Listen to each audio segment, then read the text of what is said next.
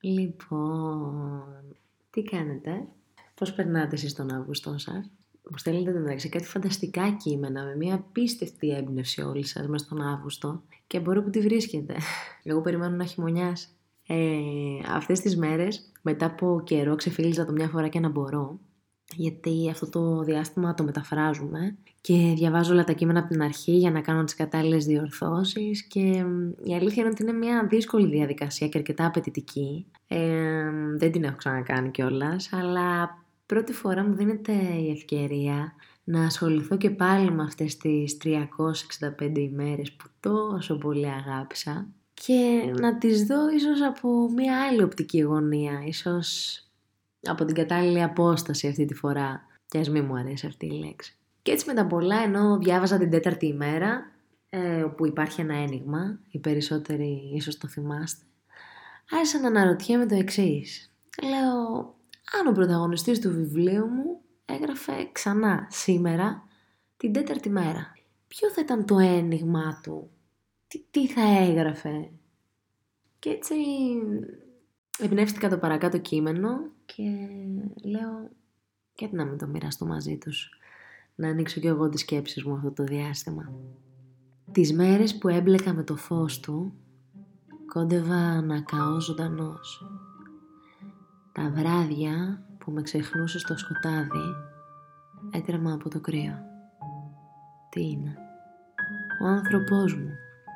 Αυτό είναι σε όλα τα λεξικά του κόσμου, σε όλες τις γλώσσες, όποιος και αν το διαβάσει, με οποιαδήποτε έννοια και αν το μεταφράσει.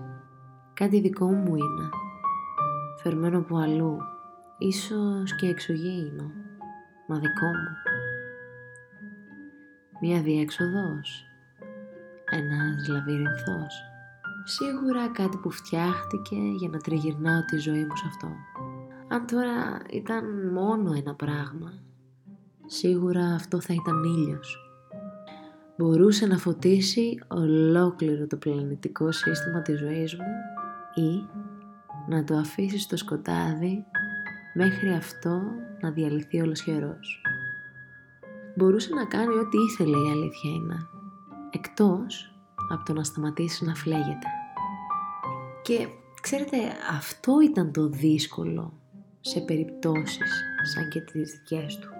Οι περισσότεροι προσπαθούσαν να σβήσουν τη φλόγα, να καταλαγιάσουν τη φωτιά του, να τη θασέψουν τις εκρήξεις. Μα αυτό τελικά ήταν απλώς επικίνδυνο. Μειώνει το προσδόκιμο της ζωής του ήλιου και οδηγεί σε θάνατο. Γιατί ένας ήλιος μπορεί να μην εμφανίζεται σε νυχτερινό ουρανό αλλά δεν πάβει να είναι ένα αστέρι. Και τα αστέρια δημιουργήθηκαν για να ακτινοβολούν. Το βλέπεις ή όχι; Και θα μου πεις, καλά, και πώς δηλαδή συμπεριφέρονται σωστά σε έναν ήλιο, σε ένα πλάσμα αυτόφωτο, με άλλα λόγια; Και τότε θα σου πω, με τα εγκάβματά μου ακόμα ανοιχτά, πως πρέπει να διατηρήσει συνεχώς τη σωστή ισορροπία μαζί του. Όσο δύσκολη και αν είναι αυτή. Ό,τι και αν απαιτεί η συγκεκριμένη ισορροπία. Λίγο παραπάνω κοντά του και σε καίει ζωντανό. Λίγο παραπάνω μακριά από εκείνον και θα σε βρουν άκαμπτο, νεκρό και παγωμένο με την καρδιά σου μια για πάντα σταματημένη. Και κάπως έτσι μετά από χρόνια άρνησης άρχισε να αλλάζει η γνώμη μου για την απόσταση. Καμιά φορά επιβάλλεται. Καμιά φορά όταν δεν πρόκειται για απομάκρυνση, η απόσταση μπορεί να είναι βάλσαμο. Και αυτό θα άλλαζε σήμερα ο πρωταγωνιστής μου στην ιστορία του, αν έγραφε ξανά την ίδια μέρα. Γιατί κανείς, ποτέ, σε κανένα παραμύθι, δεν νίκησε το κορίτσι χωρίς να πολεμήσει με τον δράκο γιατί καμιά φορά ο δράκος δεν είναι κανένας άλλος πέρα από τον ίδιο μας τον εαυτό, τους φόβους του και την απόσταση που πρέπει να πάρει από αυτούς.